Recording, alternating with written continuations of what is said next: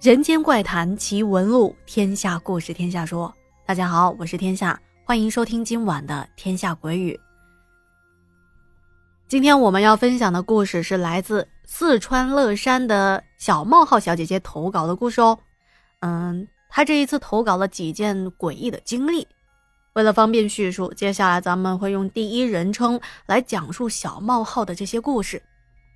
那么今天第一个故事的名字叫做。消失的鱼，在这里感谢惆怅小哥哥对本期故事的整理和编辑。好，那话不多说，马上开始我们今天的故事。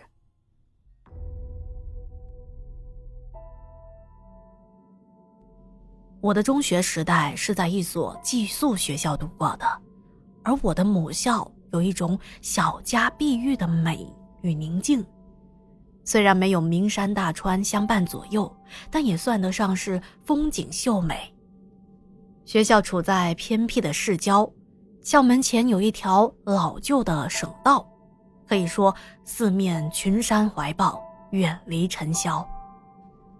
在一座座不高的小山上，随处可见农田和果园，可是这个地方总是显得有一些人烟稀松。离我们学校最近的村子在山的另一边，这一共加起来啊，也不超过二十户人家。虽然有一些冷清，但是景致却不错。比如在春夏时节，粉色的桃花簇簇，白色的梨花簇簇，就像是云朵一般漂浮在绿油油的田地里；还有白色的露丝在田里时隐时现。到了秋冬季节，竟是温暖的颜色。有秸秆的金色，也有土地的焦糖色和巧克力色，处处透露出大自然的神秘，给人无限的遐想。那么我要说的这件事情啊，发生在一个炎热的夏天，因为天气炎热的缘故，我们这些学生啊，就跟当地的孩子们一起下河游泳、进塘抓鱼。尽管每年确实也有些小孩在水中遭遇不测，但是炎热的天气驱赶着我们这些孩子无所畏惧地向着清凉的荷塘里投身而去。在当时的农村，老人啊、小孩啊，经常在傍晚的时候坐在树下乘凉，有一些年纪比较大的爷爷奶奶们就会讲一些家长里短，还有诡异传闻。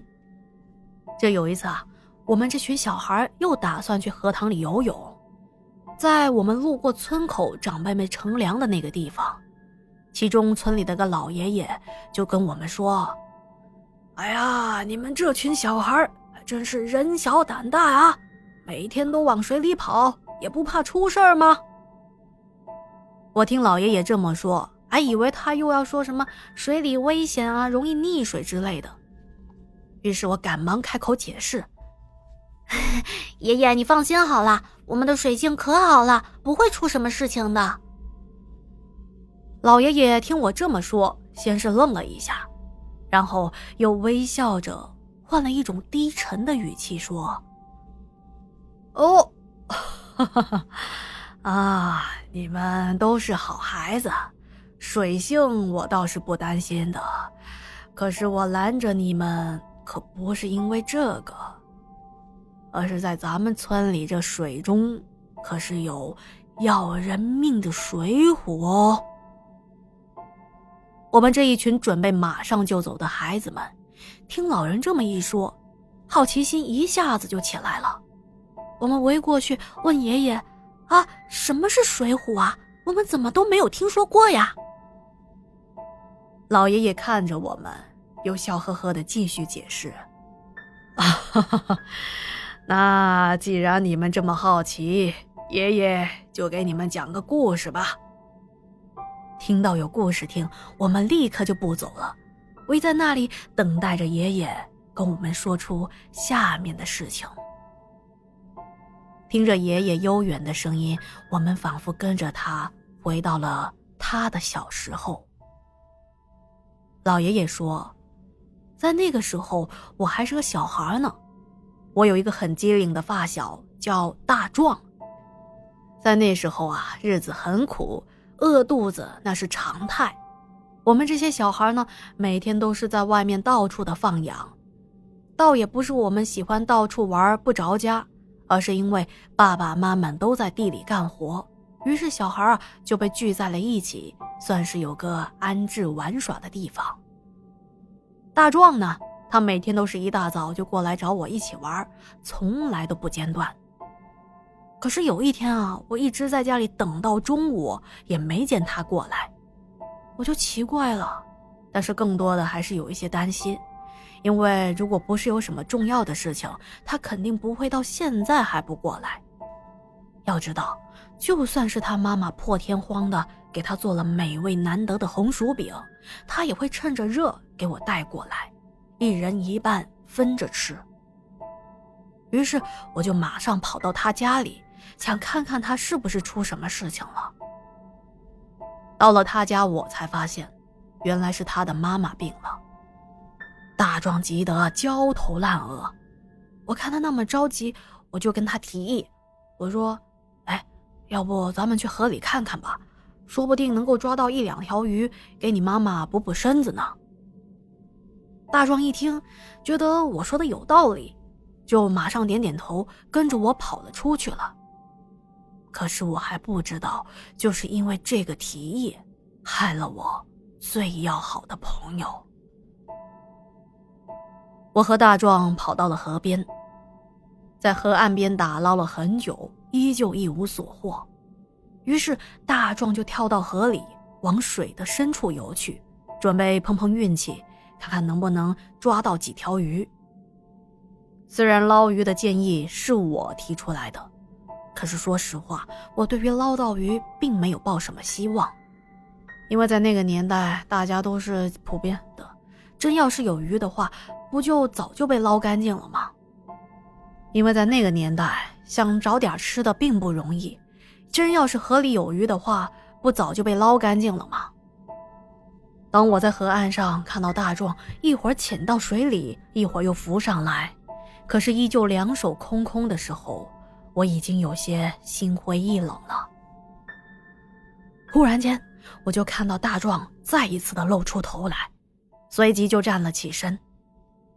我看见他正手忙脚乱的抓着一条不断扑腾的大鱼。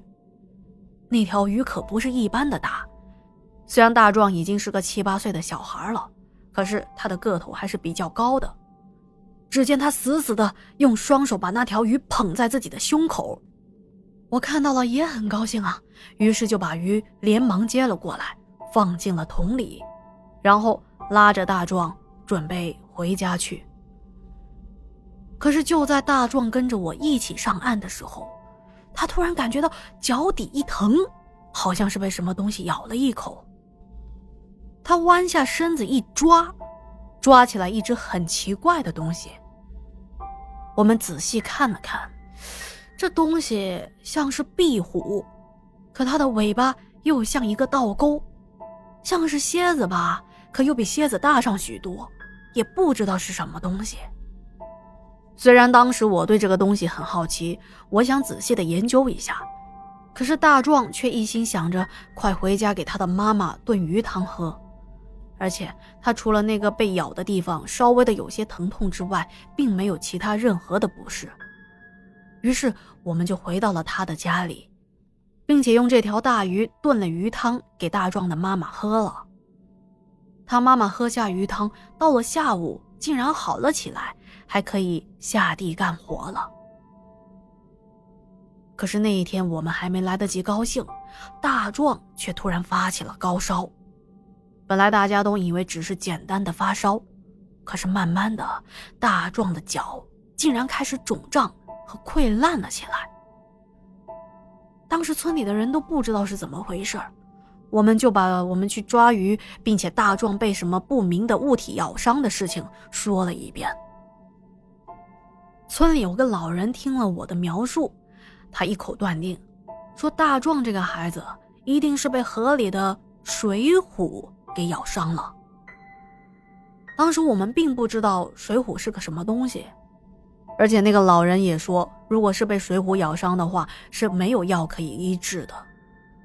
到了后来，大壮确实没有救过来，而且是在两三天之后全身溃烂，疼痛而死，死相极其的恐怖。那么这个水虎呢，是个什么东西啊？村里的老人说，水虎是我们当地特有的一种毒虫，它的倒钩有一种很奇特的毒液。这种毒液奇特在什么地方呢？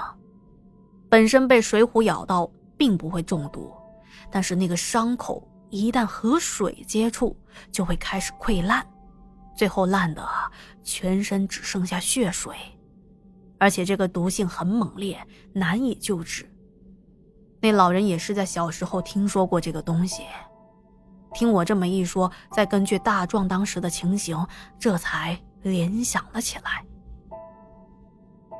小冒号说。当时听老爷爷讲完啊，我们都被吓得起了一身的鸡皮疙瘩，并且也没了什么下水的兴致了。他说：“啊，我本来以为这就是个吓小孩的故事，可是过了几天，有个同学到我们的宿舍来玩他说在附近的荷塘里抓到了好几条小鱼，想分我们几条玩玩。我们看到那条小鱼啊，也很喜欢。”于是就拿了个小缸子，加了一些水，把这些淡水鱼养了起来。可是奇怪的事情是，过了一晚上，在第二天，这鱼缸里什么都没有了，几条小鱼不翼而飞，只是鱼缸里的水变得腥臭无比，还浑浊了起来。我的室友们都觉得这小鱼应该是被什么东西吃掉了。可是我是听过故事的，却有了另外一种猜想。因为当时可是在宿舍啊，那是不可能有什么小动物的，因为门啊窗啊都是关得紧紧的，也不会说有猫或者是老鼠进来偷抓鱼吃吧。所以直到现在，我们也不知道这鱼到底是怎么消失的。好的，今天的故事啊就说到这里了。再次感谢您的收听和陪伴啊！啊，对了，有一件事情要跟大家解释一下，就是最近您可能也发现啊，追更的朋友们都发现，哎，天下好像没有每天保持日更啊，怎么回事啊？怎么还不更新呢？是这样的啊，因为现在要筹备新的小说上架。那么就会把更多的时间和精力放在小说，然后尽快录出来，可以让您到时候有更多的选择收听，都是一些关于灵异故事这种小说长篇的啊。那么为了上架之前，我得先囤一些音，嗯，包括要给时间做后期之类的。那么在这个筹备期间呢，可能您会看不到，哎，天下好像没更新什么东西。可接下来我们每天都会更新小说，对，但是还要筹备一段时间，就是希望您能够多多理解啊，体谅一下我吧。好的，那今天就先聊到这里了，我们下期见。